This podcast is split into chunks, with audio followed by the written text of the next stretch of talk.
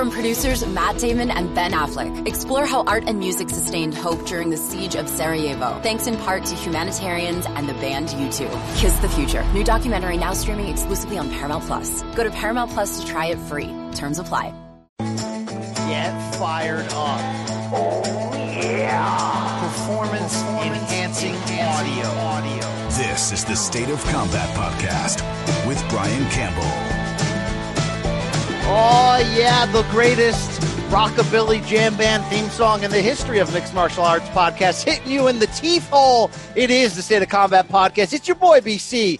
I am so happy to have the damn lights turned back on. My Connecticut suburbanite, suburbanite, excuse me, glorious uh, life was upended by that hurricane tornado wind gust we got. Four and a half days without power, but your boy BC powered through. Now we back. We're illuminated. We're ready, and we got one of the most loaded shows to offer you this side of the SOC MMA show. Uh, we're going to look back at a big weekend. Michael Chandler's statement at Bellator 243, big heavyweight win for the Black Beast, and a preview of really, seriously, a pay per view main event that, that might be the most prestigious fight in UFC history as Rashad would say, DC Stipe Thrize coming at you this weekend on pay per view. We're going to hit all that angles, all that, and then some tall, pale, and handsome. It is your boy BC. But you know, I've got another man with me, a Hall of Famer, an earthquake survivor. That's me bringing that heat. That's me bringing that heat. He's brought the heat. You know, it's in the bed sheets, in the cage, wherever you put him, he's going to deliver. It's Sugar Rashad Evans, my man. I'm fired up. Are you feeling what I'm feeling. BC, I am feeling what you're feeling, and a little bit more because I'm feeling your energy. So I'm ready to get it going. I'm ready. Yes, yes, my energy's hot, heavy, and don't last for seven seconds. It's fan friggin' tastic. All right, thank you, uh, Rashad. Um, you passed on to me the tropical storm. Whoa, whoa, whoa, Rashad. We almost had a, we almost needed some CPR there. We're calling uh, Tyrone Spong here to, to, to, to, you okay? We good? We good? Yeah, we good. I just uh, drank my coffee and it went down the wrong windpipe there. That's what I'm talking about. You piped. I call that piping. I, I piped. Oh. I piped. I piped. I piped. I, am piping. It's... You know, I got I piped. You know, um. So here's the deal, Rashad. Uh, us in Connecticut, we didn't even know this crap was coming, and then suddenly trees are falling left and right. I saw a truck with two trees go through the cab. I walked around my neighborhood, it looked like Armageddon, World War Three. What you? What? What? What? Florida's not good enough for devastation anymore? Hey, BC, listen, I, I, I know you're not feeling what happened, but listen, this is why I'm feeling it because it missed Florida. And the whole time I was away last week, I was hearing about this hurricane and me being away from home. That's always hard when you hear there's a hurricane coming. You want to make sure you get everything ready. But I was happy to know that it was only just a tropical rainstorm. And then it went up north. I didn't know it went up to where your part is, but man, how was that hurricane experience? Because I really haven't – uh, experience anything like that living in Florida. It, it, didn't feel like the storm was that bad or the winds were that out of control, but the damage it produced. I had a giant tree in my side yard that went down and, and just missed uh, my neighbor. By the way, he was he's been working all summer on building a deck by hand. He redid no. his whole deck, and the tree fell just no. like it almost took out all his hard work. Oh my gosh! Check would have made up for the uh, the in, into uh, ingenuity that he put in. But everybody's safe. Everybody's good. Yes, I'll give you some first world complaints. I did have a generator, but uh, not strong enough to run an AC on it. So uh, it was we were we were sweating some balls up in the Campbell house. For how, for how many days were you sweating? Four and a half days of swamp ass. But we back, baby. Okay, oh, we're back, we're back with a bang. So we're, we're cooling off. We're good now. We are ready to go. Uh, big week, man. When you hear 252 coming at you in less than a few days, what is your uh, emotional level right now? Man, it's pretty high. I'm, I'm feeling uh, feeling excited, and, and I just don't know where to go with this main event pick, man. I've been on both sides uh, through my, my contemplative thoughts. So I don't know where I'm going to end off by time fight time ends. I, am gonna be honest. I don't know. Neither are do the odds makers who have uh, right now at you know minus 110, minus 105, minus 115. It's changing, but they're both essentially the favorite. Even money here, more or less. Can't wait for that fight. Rashad, a little tease for the folks. We'll have a bonus episode this week. Big time interviews ahead of this card. Marlon Chito Vera, one of my favorite fighters, is going to drop by and drop the F bomb about 17 times. And also, DC himself, Daniel Cormier, and one of the more, and look, DC's really, let's be honest, one of the best interviews in the game. And even for DC standards, This was introspective. It was real. A lot of legacy talk because that's a guy, Rashad, and I respect all fighters, but I also respect the fact that most fighters don't care about legacies and goats and stuff like that. They're like, you know, show me the money. Uh, DC's a guy who cares. He cares about what's at stake against Stipe for the third time. So being able to challenge a man like that and get the honest, raw answers, you're going to want to stick around for that. Rashad, you almost fought DC that one time, right? When, I when did. I did, and that was that was uh, the the time I hurt my knee the first time. That was uh, after the Chael fight. I was hot back in camp and uh, feeling great, the best shape of my life. I was gonna whoop DC. DC, you hear that? I could be fat. I could not have a six pack, but my dick works. Whoa, whoa, whoa, my whoa. dick works. Whoa, he went from zero to hard on right there. That was interesting. Uh, Richard, you bought you beat Chael just for perspective here. Uh, the last victory of your career, November 2013. Yeah. You all know you look like a million bucks that night. Uh, and where was where was uh, good old DC at that point? DC was uh, just making his uh, 205 debut. Ooh, against that barista Patrick Cummins. Yes. Wow. You could. But but that was my fight. The Patrick Cummins fight. That was me. It was supposed to be me fighting DC. Uh, I don't. You know who would have won that? Because you were. If you hadn't gotten hurt there, you were revived. You were re-energized. I was. I was re-energized. I was ready. I was ready. Back calling fools. He was. He was making Dan Hendo look like you know look like Hector Lombard. I mean, he was throwing people around, you know. I know, I know. He he he it would have been a good fight back then. It would have been a good fight. Been great. All right. Uh, I did want to hit you up with this piece of business. I've mentioned in the past, Rashad, that you know maybe not the best video game dad.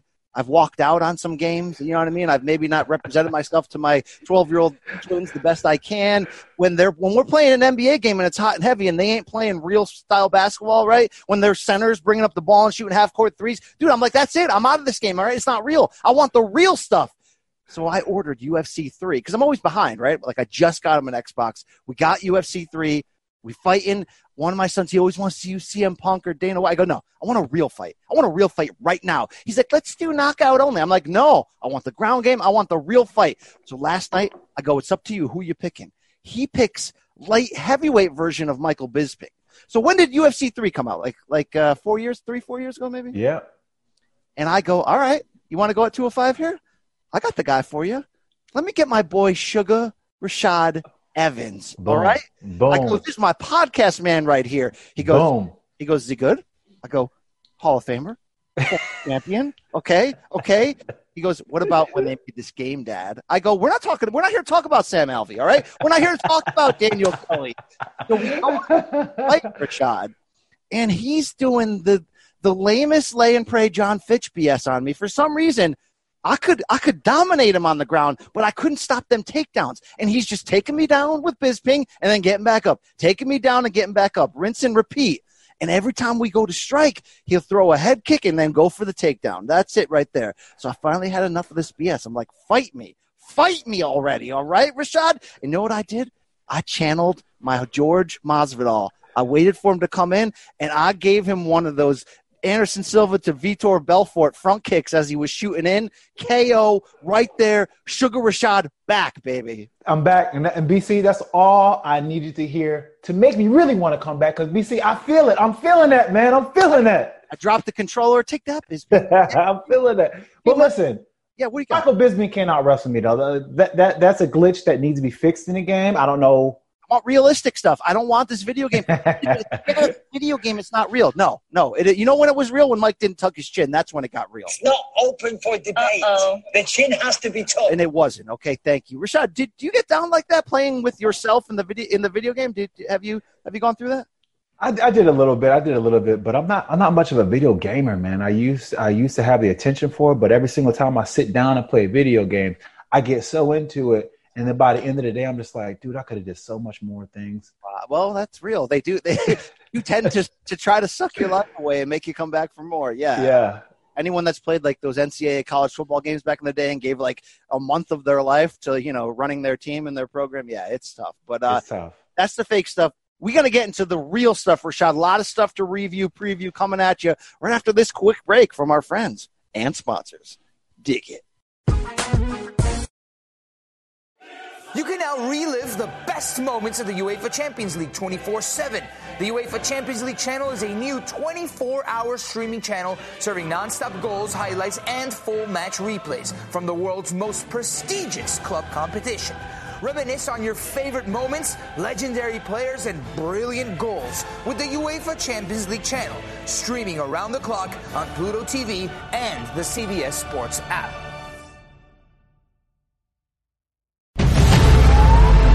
New CBS Sunday. You collect rewards, right? This is how I make my living. When something is lost, everyone's looking for something. He finds it. You strong swimmer? So so. So so. So so's okay.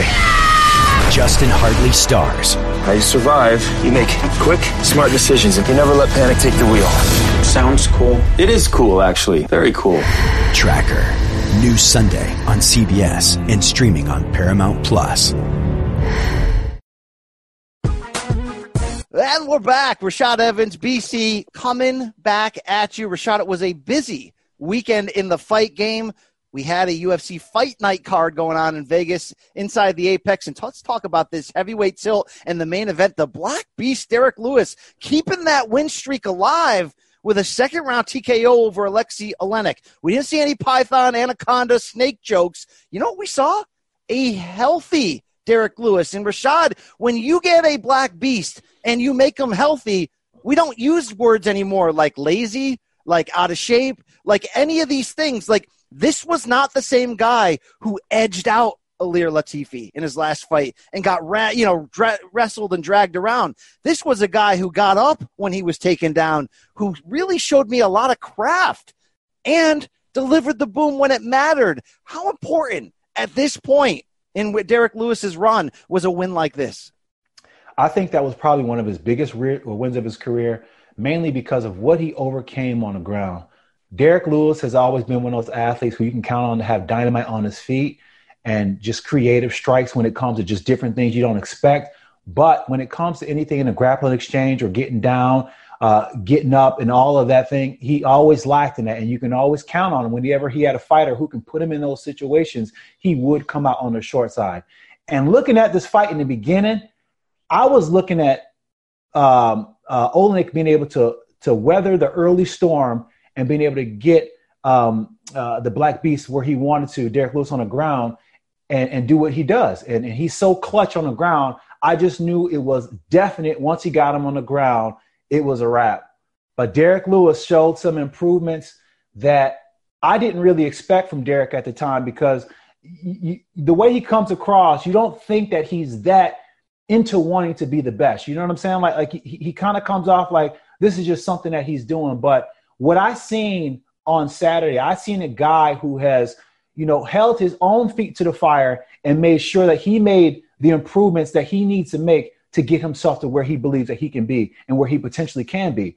And now we're looking at an athlete in heavyweight division who's now looking like he could be a true contender because that one glaring hole, which was his ability to get up with a guy that's with a heavy grappling base, is now looking like he, he may have resolved the issue.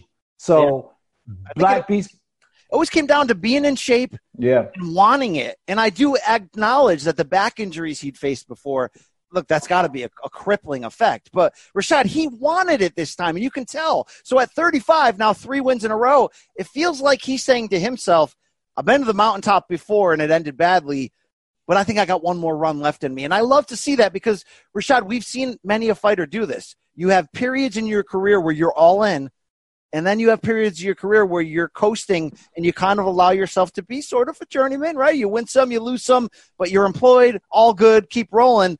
I mean, Roy Roy Nelson's still lingering right now. That big belly's still lingering, okay? He's not ready to be that, which was good to see. So the question is, Rashad, how many wins could he potentially be from getting back into that title, the legit title shot?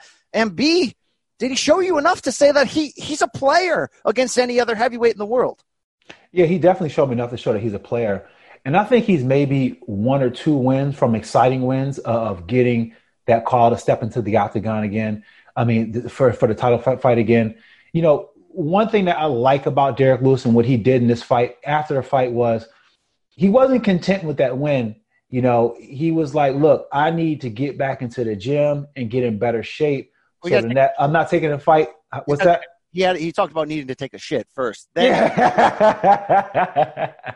yeah. After after he after he said you need to take a shit, he, he then went on and said uh, he's not taking another fight until he handles that that conditioning issue and just and, and that and that shows right there that he's he's willing to take everything apart in his game and slowly start to reconstruct reconstruct it in the position where he knows that he can feel the most confident and that's the conditioning. When you when you want to get yourself in the great conditioning that means every single aspect and every single facet of the game you have to get in better conditioning and you have to work extreme, uh, extremely hard at all those things. So he's shown that he's ready to make that change. Yeah absolutely. I mean he still gave us the great sound bites that we know and love for him. Derrick, why'd you take your pants off? My balls was hot. this time his ass was hot so to speak but rashad how about that ground and pound? Like that was some like inspired old school like Fedor like power speed. I'm coming for your soul ground and pound. You know what I mean? Like like Brock on Frank Mir in the rematch type level G and P stuff. Like I was impressed by that. That was some nasty stuff, right? It was nasty. You can hear the the the, the thud on his head, but you can feel you can feel the sound as his punches hit Oleinik and then shook the canvas. Man, it was uh it was pretty intense, man. It was pretty intense and and uh, you know the, the black he knew when to pour it on. He knew exactly when to pour it on. And that just goes to show where he's been working his game at. You know he knows that he gets in those positions where he's on top and in heavy position. So he's making the most out of it man. Shout out derrick lewis man. Good fight. Be next. I could see him against curtis blaydes. I know dana's not loving curtis at the moment. You know that'd be an interesting matchup. Obviously blaydes would have the wrestling advantage but if if black beast can get up and it can make it more of a striking match that's boxer against slugger right there. That's interesting. And then look, I know we already lost to JDS, but if Jair Rozenstruik wins this wins this weekend, uh, some good fights to be made, Rashad. You know? A lot of good fights to be made. And one thing I'm really impressed with the Black Beast is is the fact that he's a big dude, but he can do some pretty acrobatic stuff that you just wouldn't expect a dude to do, you know, and and he capitalizes off a lot of that. You know, that big jump knee that he caught, started off the second round with that was a surprise to me. I didn't even know he had that kind of energy coming out of just being, uh, you know, be, being held down like that in the second round. I mean, the first round. In the co-main event on Saturday, it was middleweights, and uh, he's back, Rashad. He's back. The question is, uh, yeah, trust me, he back. The question is, how, how much is Chris Weidman back? I'm back, baby. I'm back. Uh, Stop hiding from the real men. Okay, okay, you're a real Chris. We got this. Uh, unanimous decision win over Omari Akhmedov. I loved Rashad that Chris came out here with gen, uh, genuine questions about his chin, punch resistance. Is he still at this level? I know his heart. He was. He was saying the right things. He only lost to the very elite. But you know, Chuck Liddell was saying the, the right things too when he just couldn't take this level of, of striking anymore. Me, I'm going to tell you right now, I was very impressed. He out wrestled the wrestler of Akhmedov, who was red hot, who's in his prime, who's got that vaunted sort of Russian, you know, uh, feeling coming at you where he's just going to wrestle and grind you out. And I thought Weidman showed me a little bit more wrinkles, like he's actually trying to evolve in his mid 30s, late in his career, rather than just survive. Now, it's tough to say that when he fought a style that was heavy on survival, but I don't think he was hanging on to survive. I think he figured out the skill advantage he had with the speed and the wrestling, went to the well with that, and in the third round, you could have given him a 10 8. He tried to finish that. He tried to go for it, just couldn't get there. I see people split. Some people say, look, you know, okay, decent win, boring win. He don't still have it. I'm not saying he's the same Chris Weidman that took down Andy Silva twice, but I'm saying he put the train back on the tracks in a way that he needed to. Rashad, your thoughts? I agree. He definitely put the train back on the tracks the way that he needed to.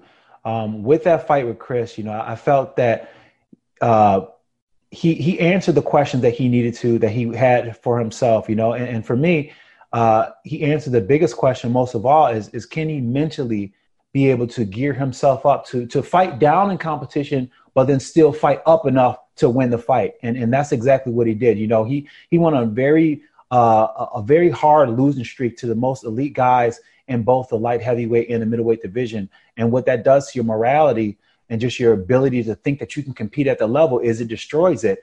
And you, I watched him as time went on throughout the fight, just get more and more confidence. And I was really happy to see when he stood up just how loose he was, and you can see the effects that he's been training with Wonder Boy and some things like that. There are some things in his game that I think he can be stronger at, but I think it was all about him just feeling more comfortable. You know, him feeling more comfortable was was was was a thing that I was really champion champion for, and just um, really happy to see that he was able to get back to his his fighting style, being able to you know throw some punches, get the guy to throw some punches, and then shoot under for the shot. So he he's he's back, but there's definitely some ground that he needs to gain. Uh, I feel like he was a bit weak, weaker than than he was before. You know, I feel like there's some size that he needs to put on, and I think just being at that weight class, getting con- getting consistent and being at 185 consistently will get that size back and get his strength back.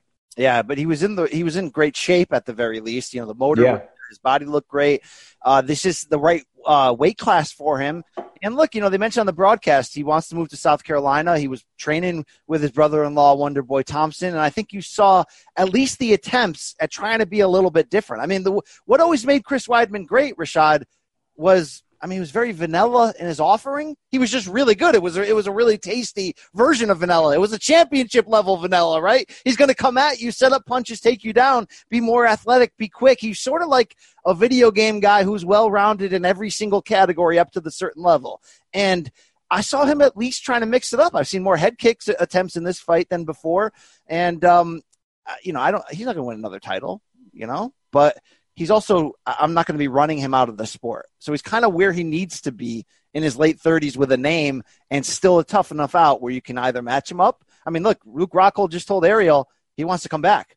I've been waiting for that rematch. I got the poster somewhere in my office over my shoulder of the fight that didn't happen at 199. Give me that if you want to do two old names or give him against a you know legitimate contender and let's see where he's at. But we ain't we ain't trying to get rid of him now. So that's key, all right? And and if you're wondering, uh, what Chris still is to us. And everybody, thank you. And this is still my boy. Thank you, thank you, you absolute weirdo, Mr. Weidman. All right, your boy just got title, but let me commandeer the microphone and yell at it. All right, great. Uh, Rashad, anything else from this card over the weekend grab you? I mean, we saw you know the spinning. I mean, can we can we talk about Beneil Dariush real quick? Can we talk about Beneil? Spinning back fist. Beneil, jeez, Beneil, it was just amazing he's rising. He's right. He is, man. That's he is five in a row. And just the way that he's been able to do it, you know, I, I remember seeing like the dip that he had, and he just wasn't having that consistency. And then he just came out of that consistency just hot, the inconsistency just hot as ever.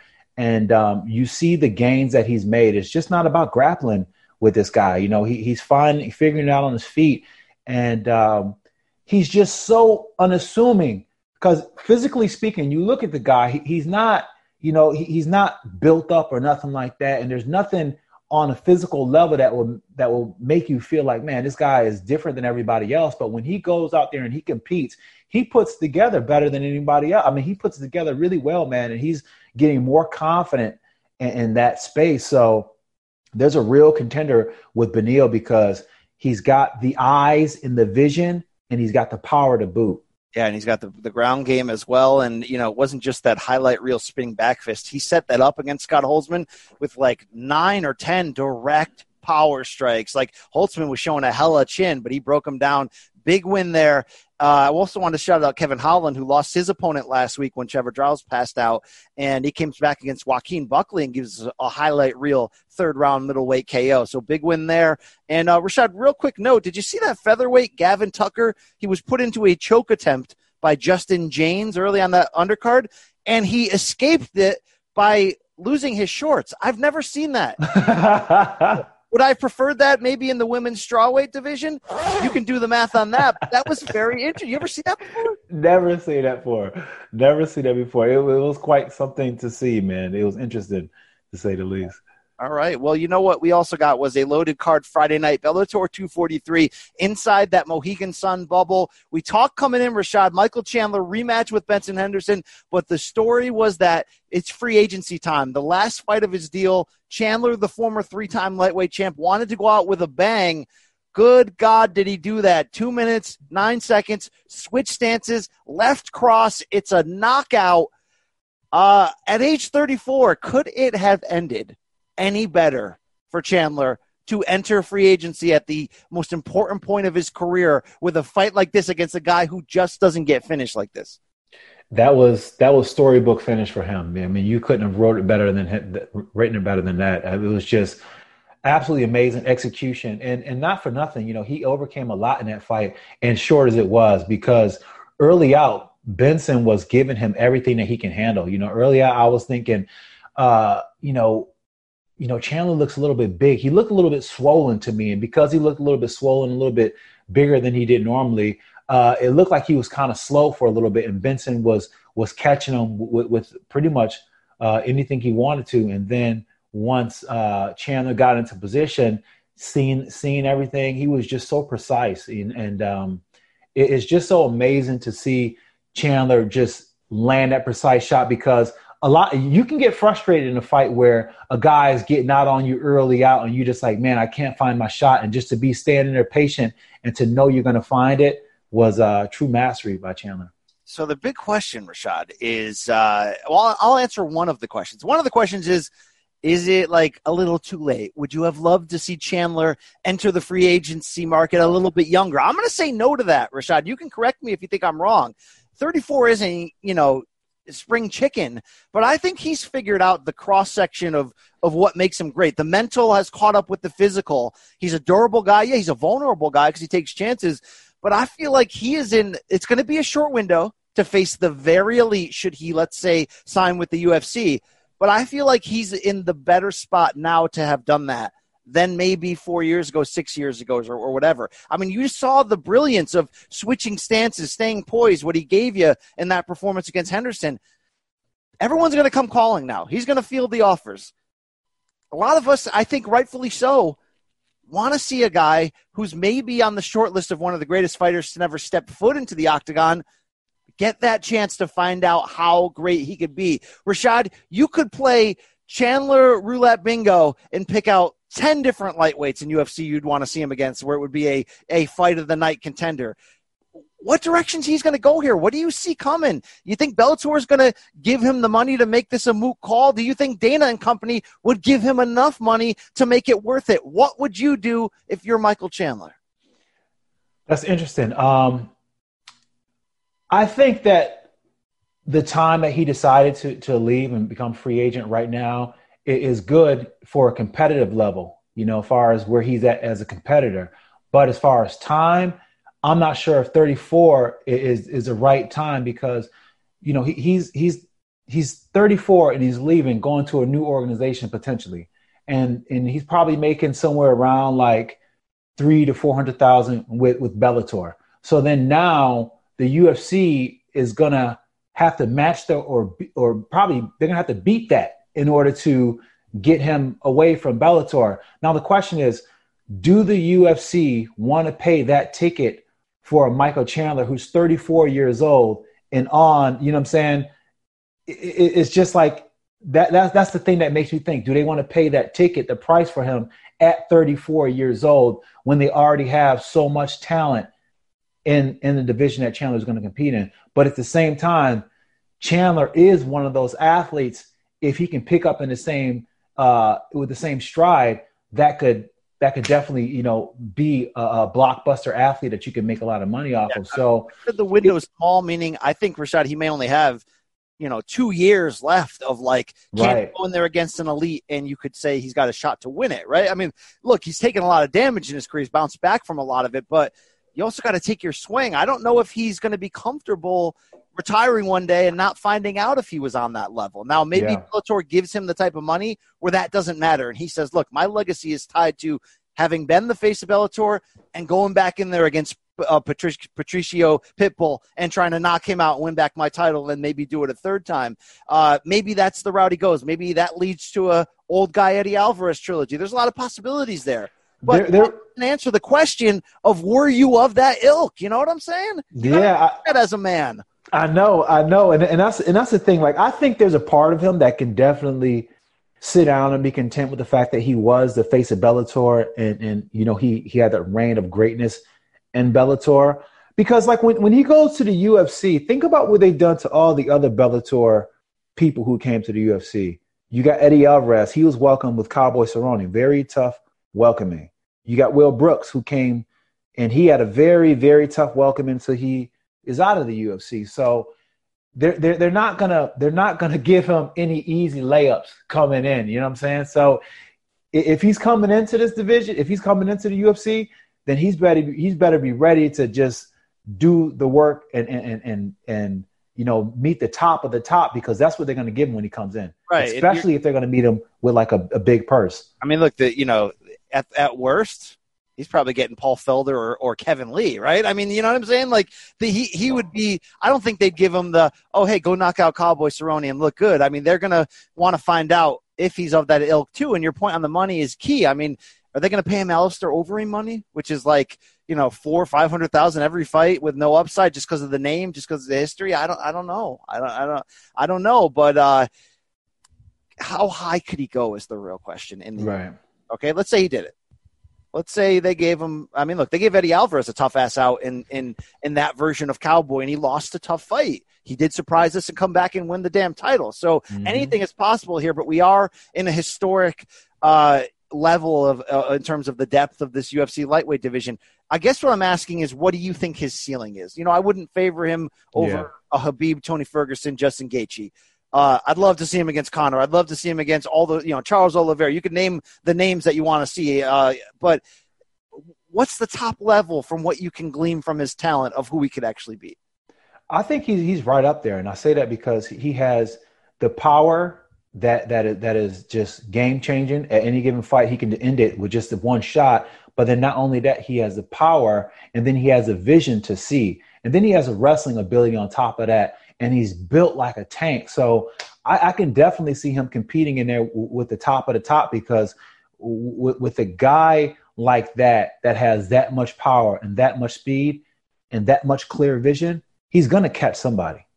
Yeah, I mean, him against Conor would be just stylistically, it would be insane. I mean, there and there's so many of those matchups. I mean, him I know. Al would be. I mean, all of them. They'd all be interesting. They'd all be incredible. Uh, give it to me, you know. But wherever he goes, look, if he stays with Coker and company, like I mentioned, there's some big fights to make. So he's gonna be. He's in the. I love the man. I'm going to say that. As far as interviewing guys go, you interview Michael Chandler, like you can just tell it's a real dude. His wife, did they just adopted? You know, they've adopted children. Like he's a real yeah. guy who's been through stuff, bounced back, is all about the things that that truly matter in terms of competition, right? You know what I mean? It's not it's not about the money. It's about just getting better. And and I've talked to him at length, Rashad, about he's bounced back from, from some pretty devastating losses from, I mean, yeah. back to back losses to Will Brooks. I mean, he's really come back from some stuff.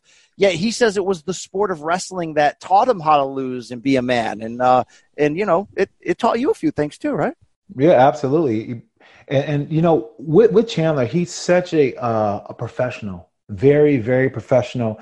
And he, he makes sure that when it comes to training, that there's no stone unturned. You know, he does every single thing. Like even just watching him in the gym, he shows up early, make sure he does his warm up really, really well, very methodical, and he's not in a rush. You know, even after training, he's usually like one of the last guys to leave because he does a cool down, stretch out, and all those proper things that you should do in order to take care of your body for the long haul. And you see that paying off right now because it looks as if like he's getting better and better physically speaking every single fight. So I, I, definitely think he has some legs in the UFC if he does go there. And I respect that he called uh, all the all the lightweights in the world. He said you're on the clock, you're on notice. But then he said, "Hey, look, Scott Coker, let's get a deal done." So you know he's he's willing to be the company guy if they're going to make him that company guy. But he's also like, you know, I'm coming.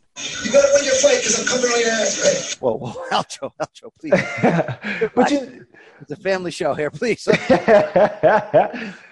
yes, yes, yes. You were going to say Rashad? No, I, I, was going to say, um, you know, he, the, the, whole thing with Scott Coker, you know, those guys did him right in Bellator, you know, and and I honestly believe that they they should try to hold on to a Michael Chandler because you have to make your stand around a fighter. You have to make your stand around one thing to be like, okay, we got this guy and we got to get behind him.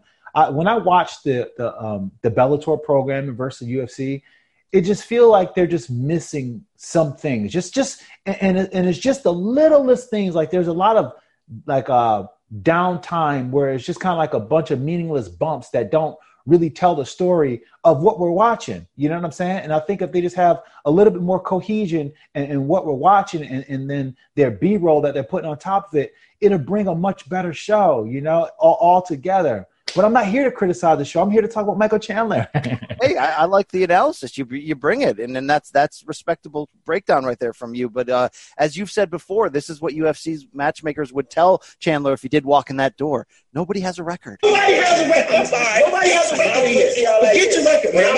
Forget who you beat. Forget Forget who you beat, okay? Forget Nobody it. has a record. Nobody has a record. Into that octagon, indeed. Uh, Rashad, I really like this card over the weekend. Uh, Timothy Johnson in that co-main event gets a first-round TKO on the ground against meathead Matt Mitrione. Uh, it was unexpected. I mean, Johnson's a big dude who can bang, but Rashad, I think I echoed a lot of people on Twitter that 42-year-old uh, Mitrione, a guy that I love, great quote. Love his, you know, transition from the NFL to the fight game. He's he's unorthodox. He's also uh, basically lost his last four, four, three of his last four, and the other one was when he kicked Kharitonov in the in the old kick, uh, the old dick there. So, uh, uh, what do we do with this? Is it is it time to say goodbye? I mean, wh- that was a pretty bad loss. It was, but you know what though? I wasn't convinced in that loss, and I say that not that he didn't, not that his opponent didn't beat him, but I seen a headbutt. I seen a headbutt that that that that may have contributed to the fact that we've seen Meathead on the ground. Yeah, he was hurt. You know what I'm saying? And I think the headbutt is what really uh, caused him the problem. So it, it's just it, it's it's hard to say if he should be done. I think with the fact that he hasn't been able to find um, the consistency with knowing when he's going to fight and everything like that, I think you know it, it has it has brought him to a point where he's grown frustrated with competing, you know, and and and that's what I see when I watch Matt. I see a guy who's not outmatched, who's not in over his head on a technical skill wise level, but just a guy who has lost a bit of that that hunger to want to compete and make and, and, the fact that competing actually means something to him. You know, I felt as if when once Matt has uh, once he lost to Bader for the title shot, I think that that hurt him to the point where it kind of um, made him lose focus in in wanting to be that guy. That's fair enough. That's fair enough. Uh, he got he got uh, he got treated like a baby doll in that fight. He got thrown around for sure um, in that fight against uh, Bader. Tough loss here. Uh, we saw Myles Jury get a split decision over Georgi Karakhanyan. Big win for Sabah Homasi. Uh, Curtis Millender just did not look good in this one, but uh, Rashad, we're going to talk about your boy, Adam Borics. Bounce back, split decision win over Mike Hamel in a fight. You look at that odds. Borics is a monster favorite, a tougher fight than expected, but your guy gets the win. Any anything you want to critique here? How happy were for you for this win for him? I was happy for him. I mean, li- listen, you know, um, you're going to be in fights like that, and sometimes when you're the favorite, you're going to be in a fight, a, knock, a knockdown, drag out fight where the guy don't care about the odds. The guy you're facing don't give a damn about those odds, and he's there to make sure you remember him. And, and to the point where if you ever have to fight him again, you're like, no, nah, I want to go the other way. And that's what that guy w- w- was doing uh, to, to, Adam, to Adam. So when you go through a fight like that, you grow as a person, you grow as an athlete. And it's one of those ones like, whoo, I made it. But at the same time, it's one that pays off big dividends later on in your career. So he, he got it done, but it, it was a tough one. Absolutely. Uh, I did want to mention Valerie Loureda made a big splash on that undercard. She's that very young uh, women's flyweight. Uh, this was a little bit of a heated battle against Tara Graf because Graf had mentioned leading in that Loureda's, you know, somewhat thirsty Instagram selection of pictures, which is uh, very, uh, very wow, wow, very impressive indeed. Uh, might not be the best representation of female athletes. Well, Loureda took that personal, Rashad, and she finished that late in round two, basically at the buzzer. One hard punch knockdown, jumps on, get the finish, and then danced over the body and danced very suggestively 3 and 0 for the ATT product who's obviously getting great training with a great team. She mentioned working with George Masvidal. She you know, we've seen her on on Instagram training with Joanna. I mean, she gets some great training there. How great though can she be this early in her career in your eyes? She can be pretty dang good. And I say that because she has a great coaching staff and she has great training partners. You know, when you're training alongside Joanna Jędrzejczyk, Jorge Masvidal, and just being in the likes of everything uh, with everyone who's been successful at that gym, it just kind of rubs off on you. And, um, you know, judging from the last performance, it, it looks as if like it, it's it really is like she's she finds the the, the, the timing the, the power like you don't see really you know a lot of women landing with that kind of power that, that she lands with. And um, you know the, the confidence that she has too that confidence that actually acts as as a weapon as well too because when you're confident like that your opponent can feel that. And then that that that registers in his mind. So whenever he's thinking about doing something he thinks about it a little bit longer or actually they think about it a little bit longer. And that's when you can attack or have have the advantage on the striking. So um, sky, sky's the limit for her. But that that dance at the end, oh man, she shook she shook the internet up with that boy. But everybody had well, they didn't know how to feel about it. They didn't know how not to feel about her dropping it like it was hot like that. They didn't know how to feel. My girlfriend. Yes, indeed. Uh, Rashad, um, let's let's have an actual. This is a legitimate question here. You know, whatever. Her opponent thought she doesn't represent females well, but Loureda said in the in during the fight week interviews I post those pictures not for all the men out there. I post those for me.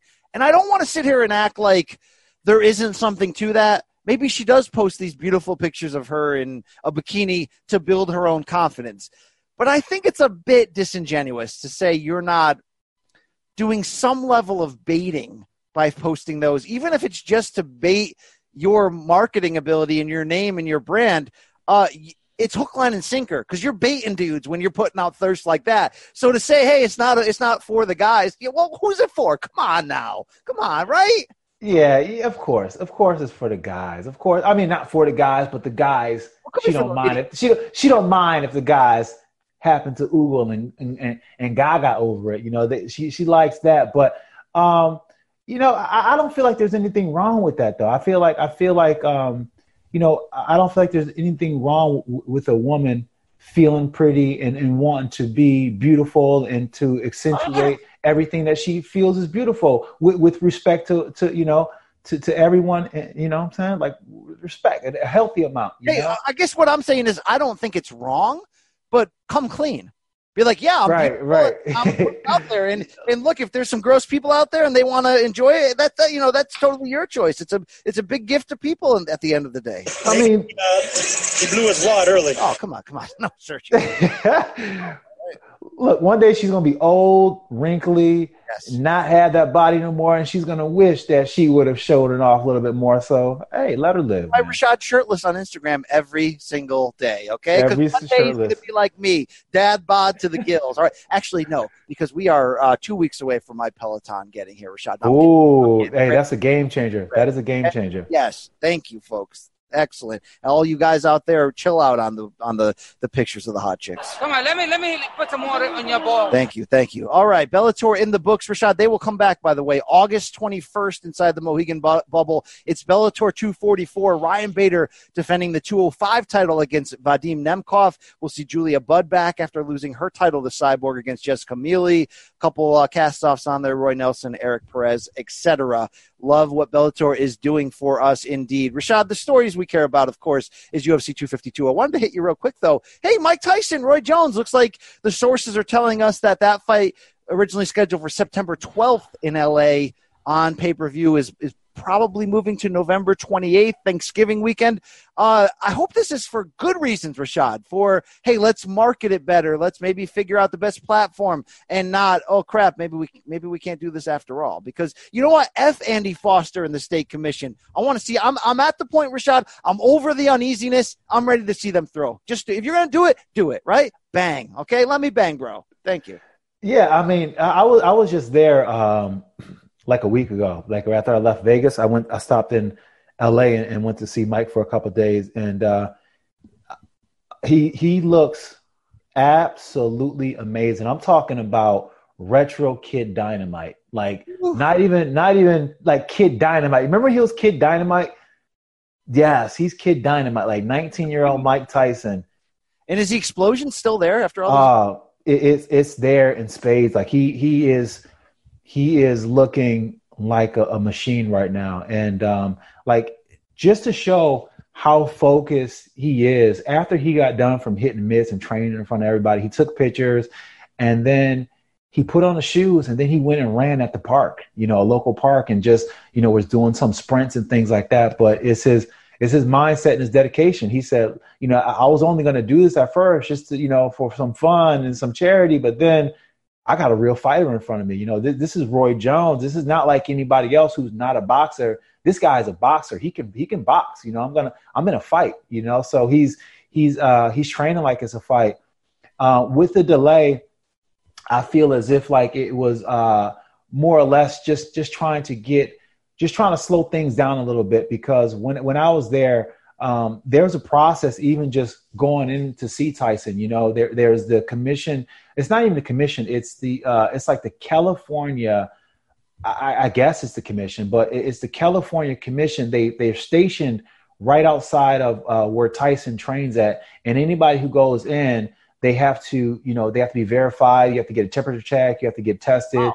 and then you're able to go in. So it, it's a whole it's a whole you know procedure and even to have them there because in order to be able to uh, for mike to train he had to have those people there. He had to have the commission wow. there. And yet and you had to pay like i think it's you know a pretty good amount of money to to even have them there. So um, with with everything that is going on that has everything to do with the pandemic i think that's to do with the delay you know? And um, hopefully, hopefully it does happen. I, I feel it. I feel it will happen 100. percent Just looking at Mike Tyson and just looking at his team and how focused they were. You know, it. it I, got some pictures. I'll show you some pictures, man. I'd love, to, I'd love to. I'm I'm trying to get myself past the the fear for them and also like the whole business about well this will be an exhibition and they won't try for the knockout. I, am starting to believe that they will and that whatever andy foster said goes out the window when they touch gloves in there rashad. I like that they're using heavier gloves than normal but i want to see them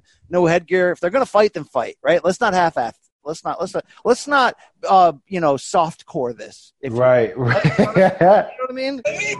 Bang man. Yeah let please yeah, I, I, feel exactly what you're saying. Like, uh, no soft core here, because even even Mike was talking about it. Like, he he was, he was like, you know, it, it's going to be a fight, and um, you know, I'm not going in there to try to knock him out, but you know, uh, it, it's a fight, and and I think that you know, with both of these guys, you you have that um, you have that the, the ego involved. Of course, these guys are both high level high level competitors, so you know, none of them wants to get destroy. So with that said, there's going to be uh, it's gonna get it's gonna get it's gonna get uh, to be a pretty intense fight. I think. Yeah, it could be epic at the end of the day. Uh, in closing, uh, what is Mike doing to look that great? Is he like all vegan? What, what's going on right now?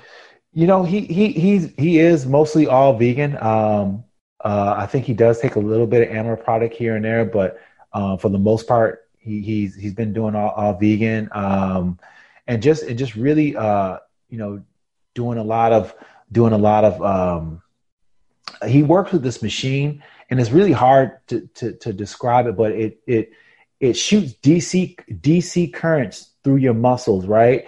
At the same time you're lifting weights.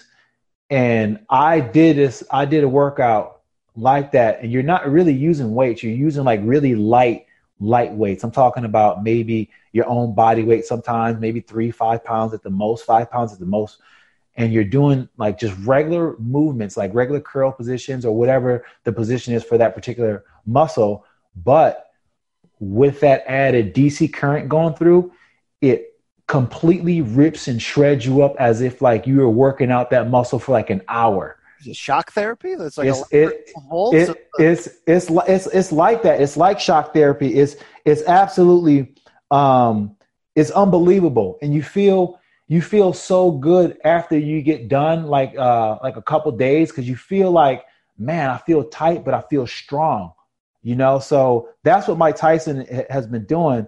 And the the the, the benefits has just been like wow like i want to get this machine. I i started to ask him like yo mike man let me get let me get this machine man because it, it's it, it's a game changer man. I'm gonna sing you i'm gonna sing you the, the, the picture bc of uh of Mike, and when you see how Mike's legs look right now, you can like, dang, this dude is ready.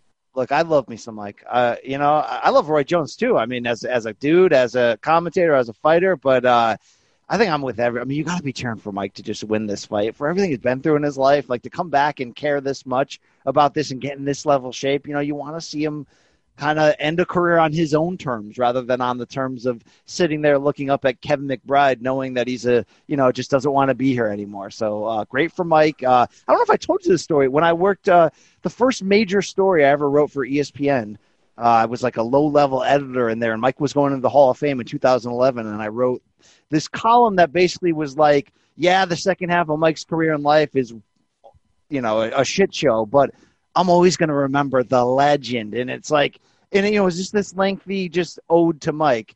And, uh, you know, it got well received. It was cool. And then like four or five months later, I randomly got an email from uh, you know Steve Lott, who was Mike's one of Mike's cornermen back in his boxing yeah. days, and uh, he lives in Vegas, a big uh, Hall of Fame or memorabilia type guy. Uh, is trying to build a boxing Hall of Fame of sorts, and he's like, Mike was so enamored by your story and so touched that he wants to talk to you. He wants to thank you. And then I got a voicemail on my phone a couple days later from Mike friggin' Tyson, just like, like I mean, like you know, when when you're breaking into the business and that happens, you're like I can't. I'm not. I can't. I can't top this. No, there's nothing that's ever going to top that. Mike cold calls me, Mike freaking Tyson, and it's just like, God bless you. That was the best story I've ever read. Thank you for reminding me of you know, the, you know whatever. So shout out to Mike. That that's good because Mike Mike Mike is a very uh very sentimental, very honest dude, and he's very upfront and honest with his emotions. Like I've never seen anybody. You know, that's one of the things I can say that I got from Mike is just that that ability to just be honest with yourself. You know what I'm saying? And that's a very hard thing to do, but uh, learning from Mike, man, he's just extremely honest with himself. And sometimes it, it can be uncomfortable if you're sitting there with, with one of his honest moments because you don't know you don't know how to react to it. You know what I'm saying? You don't know if you should you know, give him a hug or what, but he's he's coming with it. Effective. Like people look at him as this, you know, barbarian and crazy man, but he's like the most introspective, in touch with who he is, who he was, what he was thinking, why he was wired that way. I mean, it's it's it's an incredible gift to be able to to do that. But yeah, I can't get uncomfortable. All right, before this show ends, we got to go deep here. It's UFC 252 this Saturday night pay per view from the Apex in Las Vegas. You mentioned that machine with the DC currents getting Mike's body fired up. DC and company getting us fired up this weekend. You are the lamest, biggest pussy whoa, whoa. I have ever met in my entire life. So take that back. Uh, Rashad, I don't think I'm going crazy by saying this. DC Stipe Thrize might be the most significant slash important fight in UFC history from the standpoint that there's really more at stake for the respective legacies in this one fight. Yet also you have two legends coming in with cemented legacies already. Yet to put the cherry on top of being able to exit and win the UFC heavyweight title, the title of greatest heavy UFC heavyweight champion of all time, the title of having won maybe if it plays out that way the best trilogy MMA's ever seen, and the battle of each other. You know, to be great rivals and say, uh, you know, I this was our Ali Frazier and I was Ali. You know, like to be able to do that there's a lot of crap at stake, which is why I take issue with any hardcore fan who's had that customer fatigue thing where they're like, yeah, you know, I don't think we need this fight. No, we do freaking need this fight, okay? And I love it. And I love that both guys are putting it on the table in the midst of the quarantine and saying, I need this fight for my legacy. Rashad, is it worthy of everything I just said it is?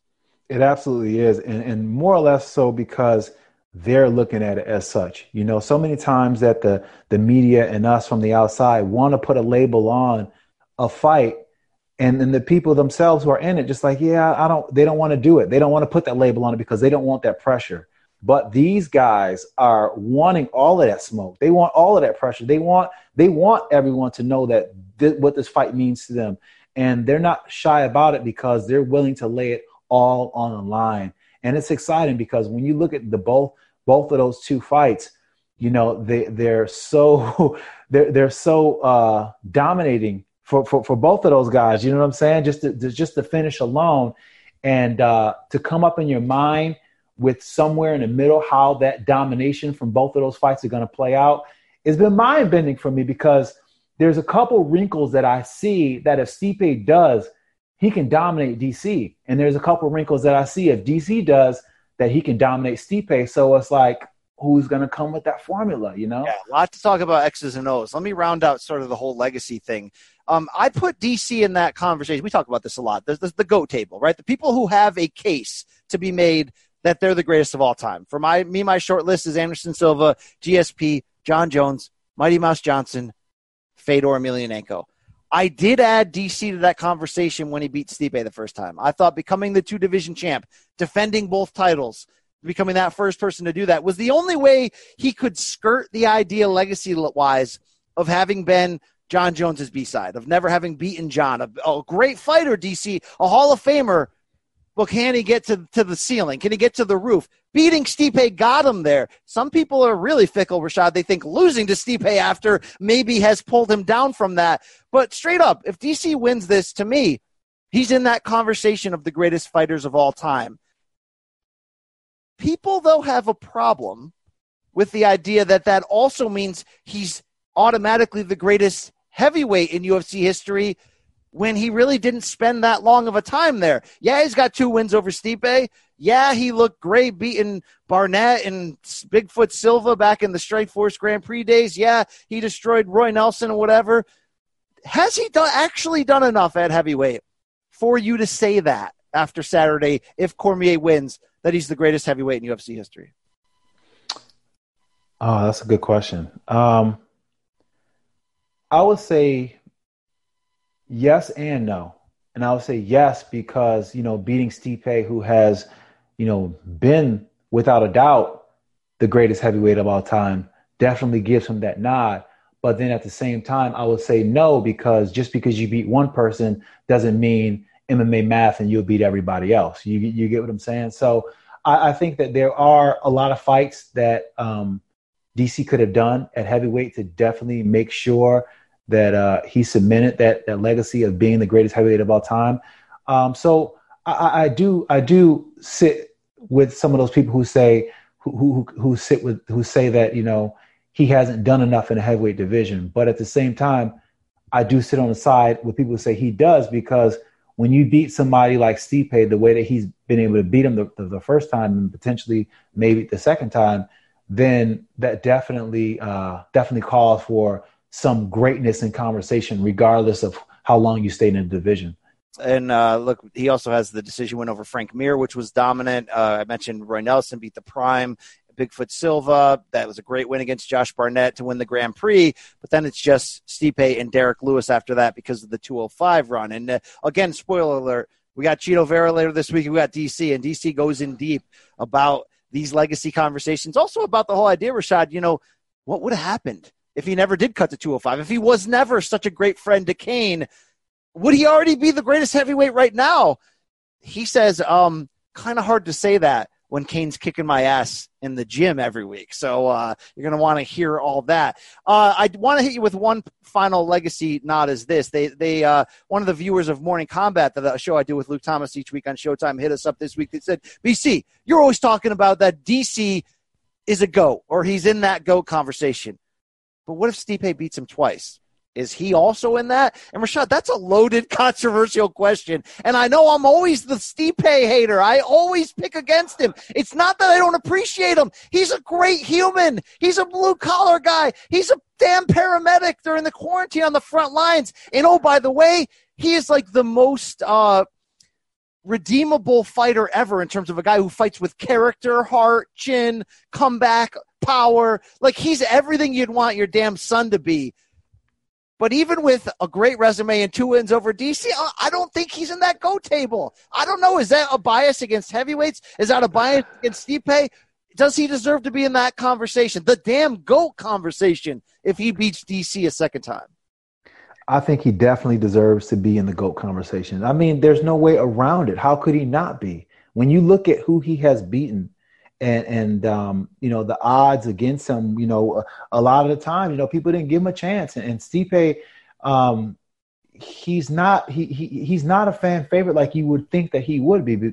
Like you said, like he has a lot of great things that that people should just be like, yo, I want to see this guy all the time. But he just he just doesn't do that for some people, and it's like a wonder why. Because when you look at him, he's he's an amazing he's a great fighter. He's a great fighter, you know, and he has all those great uh, you know um, great great qualities about him outside the octagon, like you stated. So it's a wonder why he doesn't get that respect like he should. And you know, I, I don't I don't know what it is. I don't know the answer to that. I just know, you know, um, he is he is that guy. You know, when, when, you when you beat a Francis Ngannou the way he beat him, when you beat uh, a JDS the way that you beat him, when, when you beat uh, a DC the way that you beat him, when you beat all these guys the way that he has been able to beat people, you got to understand that you know this guy is is uh is something different. Let's just put in perspective what he's done. We know he got stopped by Stefan Struve in 2012. It was a bad loss for him in England. Since then, Rashad, he's 10 and 2 both losses, a decision loss to JDS and a knockout loss to Cormier, he's avenged by knockout. He has taken decisions over Roy Nelson and Frank, Francis Ngannou and Gabe Gonzaga, and he's knocked out Fabio Maldonado, Mark Hunt, Andrei Arlovsky, Fabricio Werdum, Alistair Overeem, Junior Dos Santos, and then Daniel Cormier. Uh, yeah, look, that's freaking crazy impressive. But again, the goat table is, the, you, know, you know, you know what it was. You know why? You know why you don't feel him on a goat level is because where has the heavyweight division been? Like it felt like after Cain, you know, had his after Cain and, and JDS had their trilogy and and and they kind of were hurt and kind of were all on the back burner. It seemed like the heavyweight division kind of kind of died out of the interest of people's minds for a long time, and that was during you know, Stipe's reign when Stipe was putting in a lot, a lot of work and really just trying to gain, trying to bring back the heavyweight weight class as far as an interest standpoint.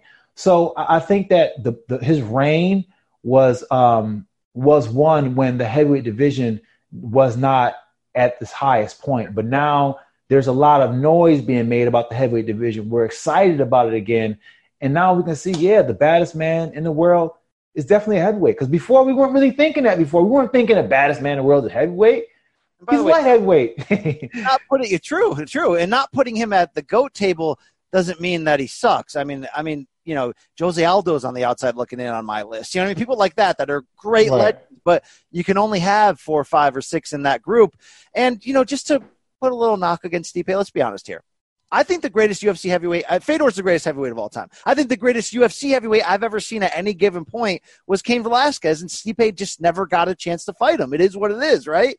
And I also think Daniel Cormier is a better fighter and has showed us that throughout most of their two fights. Now, look, I'm glad we get a third fight to definitively answer this, but you're you're telling me is he the greatest heavyweight when in his own era I thought two other guys were better. Now, look, you can say the same thing about my, my DC goat argument, especially if he loses on Saturday and you're like, was the 205 champion yet lost twice to Jon Jones? Was the heavyweight champion yet lost twice to Stipe? So it's always going to be a debate, and some people think it matters. It doesn't. Here's what does matter: they're going to touch gloves and fight on Saturday.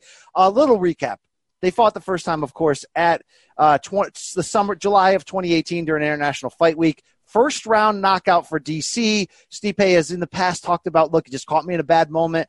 Uh, it was, uh, you know, he figured out my tendencies. He caught me with my hands down as we separated. And then you had that rematch last year, Rashad, where DC dominated the first round, all wrestling, and then looked good in round two and part of round three, but really started to slowly gas and not listen to his corner and that's when Stipe used all those in- intangibles to walk him down, work him to the body, and stop him exhaustedly in round four. So you got to ask yourself a lot of things. I'm a DC guy. It just is what it is. I think he's the better fighter of the two. I think that's what separates them. So if you're telling me at 41 for the quote unquote last fight of his career that DC is going to come in and fix that stamina hole and wrestle more and just be less cocky. And what I say by that is Rashad is he had his hands down against Stipe. He wasn't scared of what was coming back. He was more focused on how easy he felt he was landing.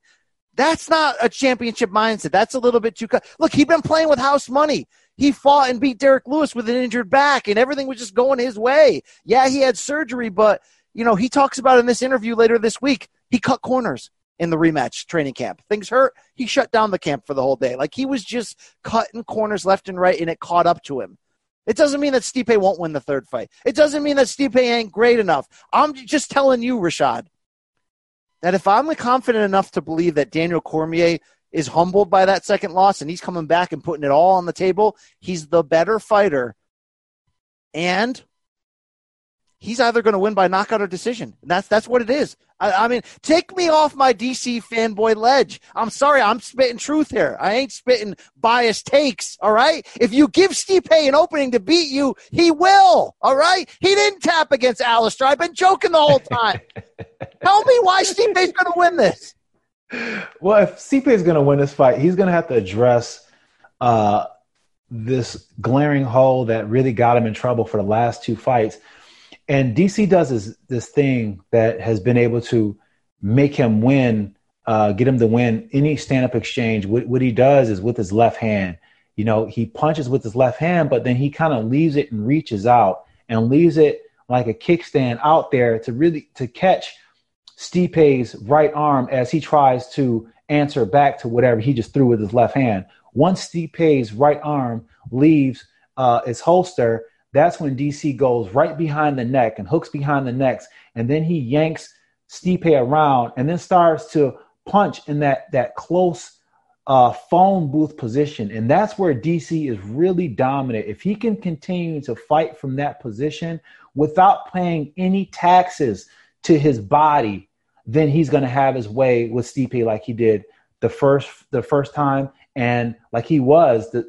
partly way through the second time. You know, what Stipe is going to have to do to answer that is every single time DC, uh, DC goes for that collar tie that he does when he's punching, he's going to have to drop a knee or drop a punch in there. So then that way, DC's not getting comfortable reaching up there and he's paying a price every single time he puts his, his, his arm up there. And, and, and the shot's there because DC is the shorter fighter and it would take nothing. But as soon as DC grabs him with that, that collar tie, it just pop a knee, bop, a little short knee right there. And that'll end all of that.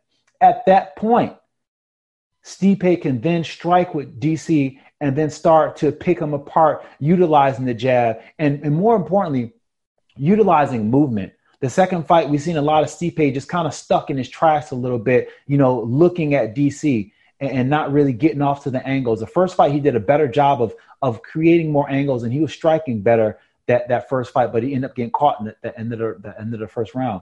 So if if Stipe is paying attention and and getting to that body often and early, then I think it's a different fight out the gate. Uh, I, I, try to be critical of my own takes. You try to see the whole basis. So, look, if you're sitting here going, BC, stop drinking the uh, the DC juice. Trying to stop trying to get you know on his will one day. Thank you for joining us, man. Yeah. Thank you. Um, you'll say this uh, yeah, he he kind of slammed and dragged Stipe around in round one of the rematch. Rashad, is that sustainable in a five round fight for a 41 year old fighter?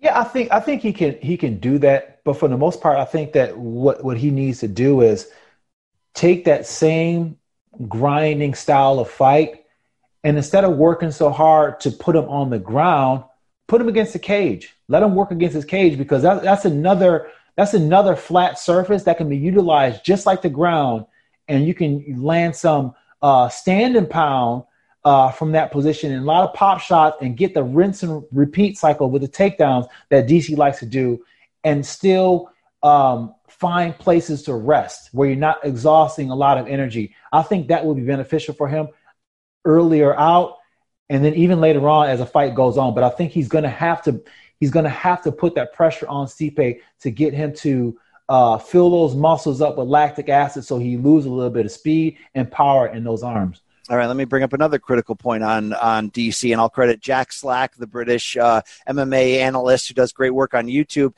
He showed a video of what he calls a history of overreactions from DC each time he gets hit to the body. It's more, you don't realize it, but if you look through every single fight, when he takes a kick, of course, remember Anderson Silva's kick in round three at UFC 200, when he takes a kick or a punch, I mean, he shows you that he's hurt and he sort of, you know, covers up. Nobody likes it to the body. Everybody gets hurt to the body. It is what it is. Can Stipe build a strategy around that fact? The fact that he had success with the body. Now, look, he had success against a a, a tired DC. It's DC's fault, but a tired DC in that rematch who was fading. Can't Stipe implement a body attack early in this fight that has the same results? And how would he do that? I think he mainly needs to uh, implement a body attack. Hunt, trying to punch DC in the head is is a very hard thing because he rolls really well. And when he's rolling, he's rolling when you're trying to chase his head to punch him.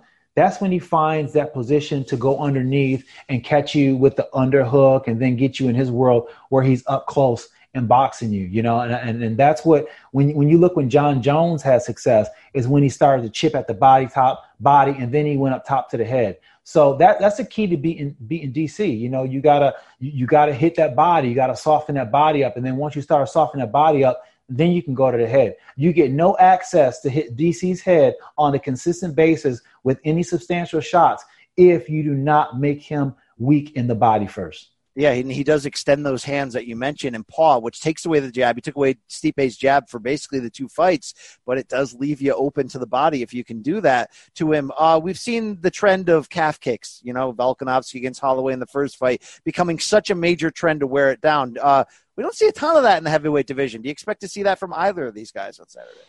Yeah, I think I think so. I think DC um, he found a lot of success in the first fight with the lower leg kicks and, and, and the second fight as well too. You know, it, it really made Stipe had to adjust, and it also made it easier for DC to land in that position, that close position, because every single time he kicked Stipe, Stipe was almost off balance. At that point, DC moved in closer, and he was able to punch from a range that he had the advantage versus Stipe, and that's what we've seen for the first couple rounds where D, D, uh, where uh, Stipe looked like he was kind of kind of stuck in mud a little bit in the second fight they, they that they had. I just think, uh, you know, Stipe has had a great career uh, utilizing his boxing. He can be the hunter if he has to. He can set you up with feints against guys who are just slower and don't have the the striking background. But I think DC just has the plus level advantages in every single one of those standing categories, and we've seen that across the board play out, except for when he was exhausted and maybe being a little too cavalier with his hands down you mentioned his advantage in the stand-up clinch. You mentioned his advantage on the ground. Uh, neither really have a great uh, submission jiu-jitsu game. Uh, is Stipe's only avenue to victory then putting money away in the bank of the body and then trying to set him up for a big right hand? I mean, what other ways to victory paths are there for Stipe here that we haven't seen him utilize in the first two fights? I think the body is is what he needs to focus on. I mean, you, you look at can he take DC down? Yeah, he can take him down. He took him down in, in the second fight. You know, he showed that he has the ability to take him down. But is he going to get DC down on a consistent basis? I don't know. Is he going to be able to, you know, put a ground game on DC that's going to make DC, you know, uh, not be able to get back up and, and really put pressure on DC? I don't think so. Uh, but I think with the takedown, it does put a, a, different strain on DC because now he has to get up. So I think if he does take DC down a bit, it can break his rhythm. But for the most part, the body shot is where where, where you beat DC at. You know, DC. Um, once you start getting his body, it just makes everything easier. You know, his fatigue gets you know gets to be to the point where he's not you know he's not able to use his wrestling anymore. You know, and then and then you can take him down, and then that's when you're able to land those shots to the head. But without a body, you get no access. I'm going to be very interested to see what what DC's body looks like, Rashad, because you know when he would have to cut to 205. I mean, look, I just rewatched that five round war with Gustafsson, and it's like, you know, you've seen him go five with Jon Jones. His cardio is where it needs to be at, at that 205 pound frame.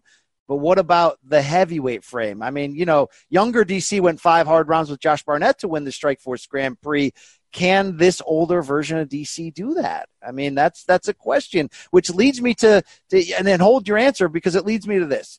Vegas typically knows things. Okay, Vegas had Chris Weidman as the favorite against Akhmedov for the last couple weeks, and I think a lot of us looking at it be like, man, Weidman's on the way out. If I can get plus money on Akhmedov, a younger guy from Russia who's on a streak, give me that. Well, they were right in the end. They knew it, and Vegas has had Stipe as a as a ball hair level favorite, as slight a favorite with both guys in the minus in terms of betting money.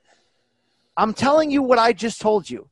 I think DC's the better fighter, and if if all things are equal in the third fight, to me, eh, betting odds, DC's got to be the favorite. Vegas don't agree. What do they see that I don't see, Rashad? Is it the stamina? What the heck is it?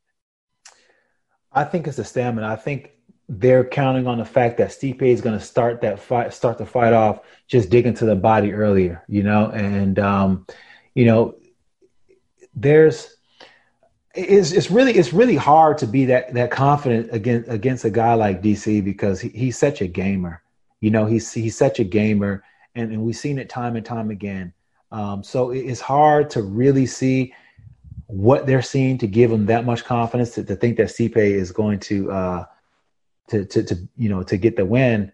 I only can think the body. Uh, I think I can also, you know, go to the fact that, you know, Stipe has better endurance, but I think DC's the fighter, the smarter fighter, and, and, and he has so many intangibles that are just better. You know, he has better striking. He has a better fight flow, you know, meaning the fact that he knows how to like he knows how to get you in his style no matter what. And and and he fights a way that you really can't get anybody to mimic because no one fights with that rhythm. So it makes getting training partners hard. So when you're in there with them, you, know, it's so many adjustments that you have to make on the fly. And just to update, the odds have shifted just a bit. Our friends at William Hill have it uh, even now, minus 110 for both. A couple of the books now giving you plus money with Stipe, but uh, it's pretty much a pick 'em fight. It's even. Uh, I love it, Rashad. It is prediction time. I'm going to go on record first. I sort of teased the bag earlier. I think both will be more calculated than they were in the first two fights. I think we see a five round chess match, uh, uh, a, a heavy chess match, meaning they're going to throw power shots. They're going to go for it at times, but we're going to find out the stamina and the strategy and the adjustment level of both. And if it gets there, DC's going to win because he's the better fighter with more options. A unanimous decision victory for DC. I don't think he'll retire and put the gloves off and leave him there, but this will be that mountaintop moment. What is your prediction for Saturday? I think it's DC too. I think DC's going to get it. I think he's going to utilize his wrestling more that was one of the glaring holes when I watched her fight over and over again. I'm like, this is where DC needs to take the fight. And um, I got a feeling that's where he's going to take the fight. You know, he, he brought in Corey Anderson in camp, and Corey Anderson is, is one of those athletes who has heavy emphasis on takedown, always making sure he's always, you know, he strikes the best of them, but he's always in position to get a takedown. And having a guy like Corey Anderson in camp can remind you of that again. You know, not that Corey Anderson is better wrestling than DC, but when it comes to MMA, you know, Corey Anderson is, right up there with, with, the best to ever do it.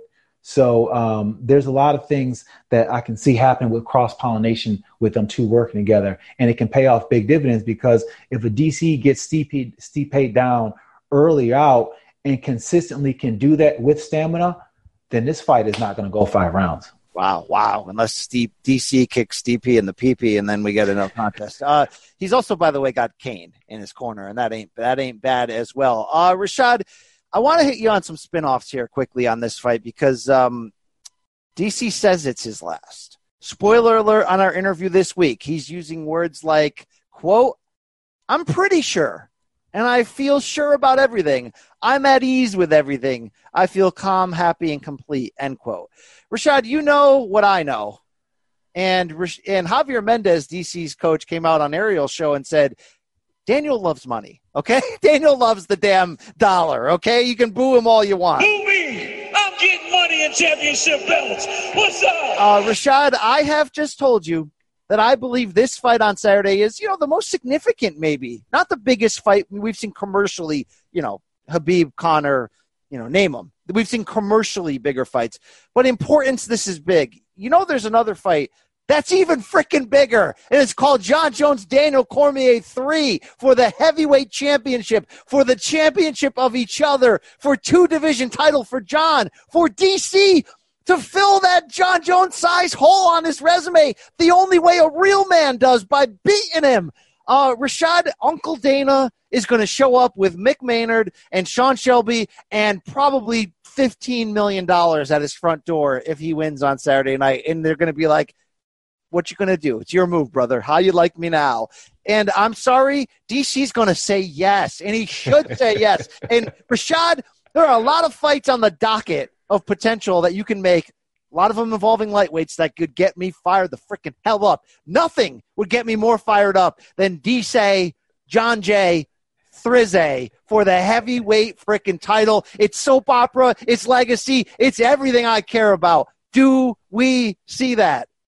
I can see that. I definitely can see that. Listen, the, the name of the game is you don't leave any money on the table. You don't leave any money on the table, especially when you're in a position like DC, providing that he goes out and he wins this fight. And listen, it all depends to me how he gets it done. If he goes out there and he, you know, has makes his fight short work, then you know that DC is going to be like, oh yeah, I, I, I got myself, you know, to the position, uh, to, to the position I want to, and more importantly, I feel like I can still compete because remember he did this camp differently than he's done every other camp. He's he's eliminated the distraction, so he may be like, oh man, that's all I need to do is just eliminate the distractions. I got at least one more in me, you know, and especially when you're talking about some huge money and then uh, and, a chance for redemption against a guy like Jon Jones, who he can't stand. So I can definitely see that waking him up to go at least one more round. And let's be honest here, uh, there's a somewhat of an inherent potential advantage for DC if they did it at heavyweight, where Jon's never fought at that weight, so we don't know the you know would there be a, a hiccup there. I think DC's even though he's older, I think he's better at that weight than he was at 205. And, uh, you know, Jon's not coming in right now with his stock at the highest. We've seen the sport catch up to him just a bit. Mm-hmm. I mean, mm-hmm. Do you think that fight on a commercial level could compete compete with the biggest Conor fights? Could they tell that story? I mean, there's there are very few stories in combat sports that the casual people will lick up. I kind of feel like that's one of them. People will love that. People will love it. It will bring them. It, it, it will it, it will be it will be one of the biggest fights ever. Again, just because of the fact that where where DC's story has taken him since they last fought, you know, and um, where Jon's has taken him since they last fought. Soap opera. And, and yeah, and, and it, it's it, it's perfect. It's perfect. I think they're at the perfect time to meet again, and especially Jon Jones moving up because there would be a lot of uncertainty that Jon Jones will be facing going up in heavyweight, even though he is a big guy. Could he make the weight class? Yes, but all these things, he, he doesn't know what it's like to be, you know, to, to, to fight at heavyweight. And not for nothing, I think Jon mentally has a problem with being the smaller guy. So it'd be interesting to see Ooh. how he would be, even though he's. When you he, say smaller guy, no more dick pills, right?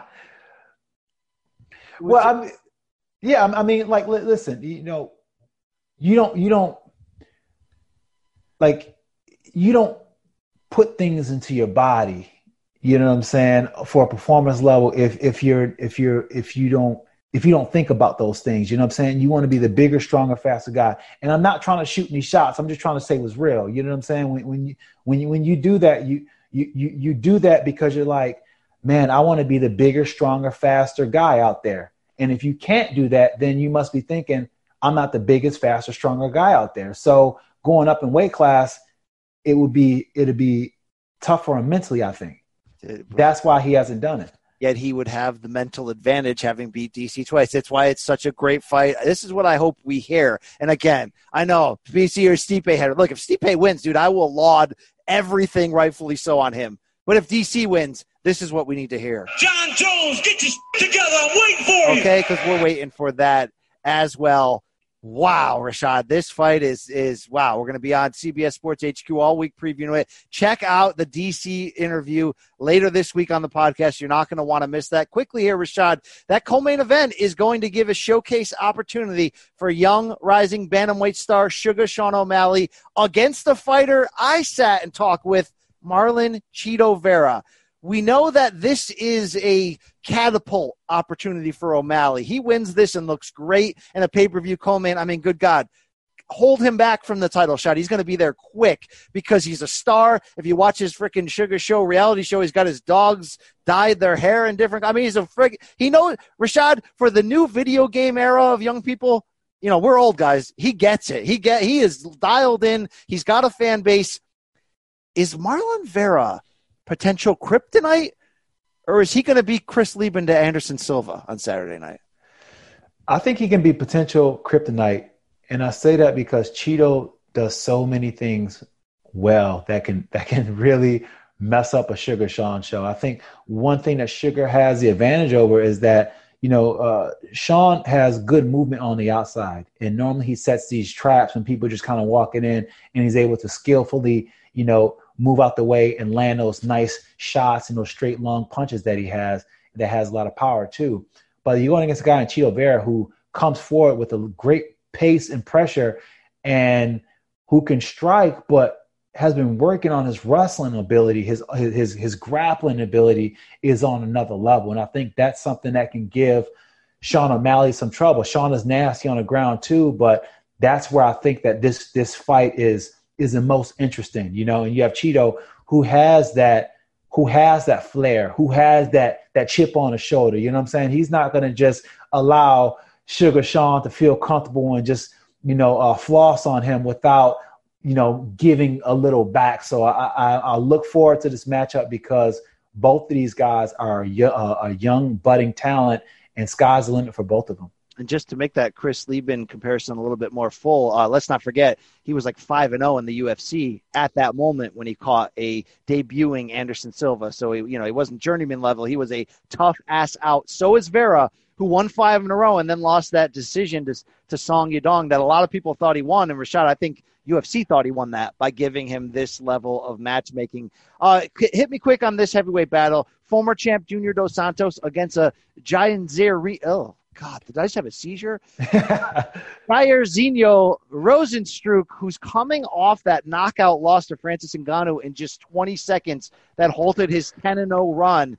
Uh, this is interesting because if he ain't the guy we thought he was, JDS is, is still got enough in the tank to to get a big win here, but people have been knocking out our guy Junior lately. Uh, I know he tells us he's the truth all the time. The truth is they, they may have to peel him off the canvas. I don't know where to go on this on a betting standpoint.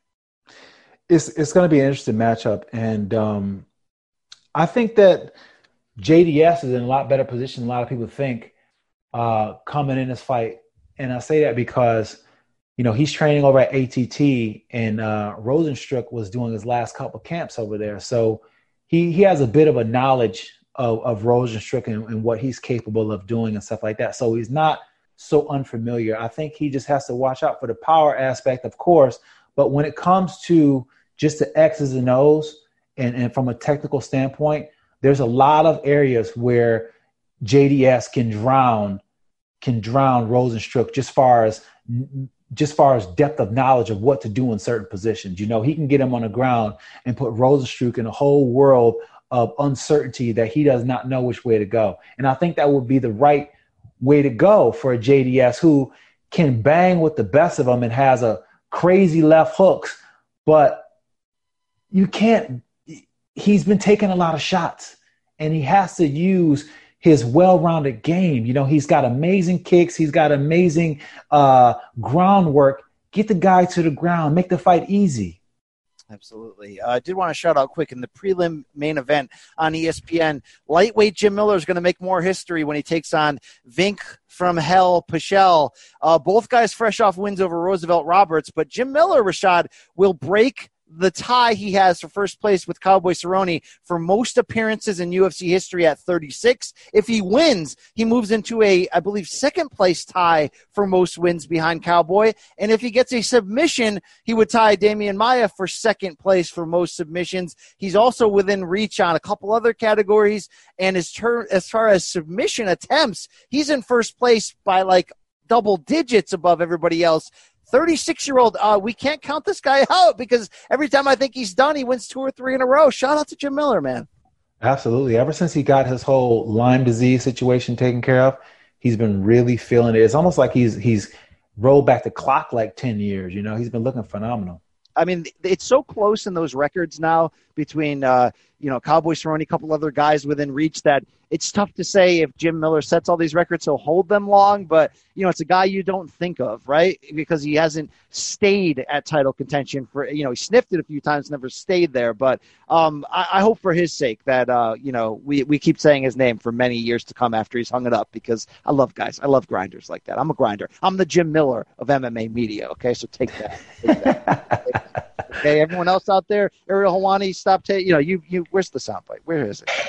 Yeah, Conor McGregor, you're taking everything I work for. Okay, you know, Luke Thomas taking everything I work for. Okay, I, I'm the grinder, right? I'm going to make it. Uh, Rashad Evans, thank you for grinding with me for 90 minutes plus on this podcast. We had a lot to look back on, a lot to look forward to. Reminder for everybody to check out uh, Vera, Daniel Cormier this week on the State of Combat. Will not want to miss that. Any final thoughts, Rashad? Uh, no final thoughts, man. I'm, I'm, I gave all my thoughts, man. We had a long show. yeah, you have to go take a rest now. Okay, all right. Thank you very much. Uh, I, I don't know, two words maybe. Yeah, we out.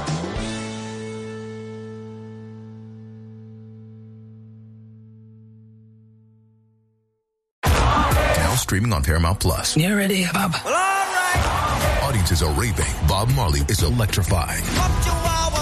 It's the feel-good movie of the year. You dig? Bob Marley One Love. Rated PG-13. Now streaming on Paramount Plus.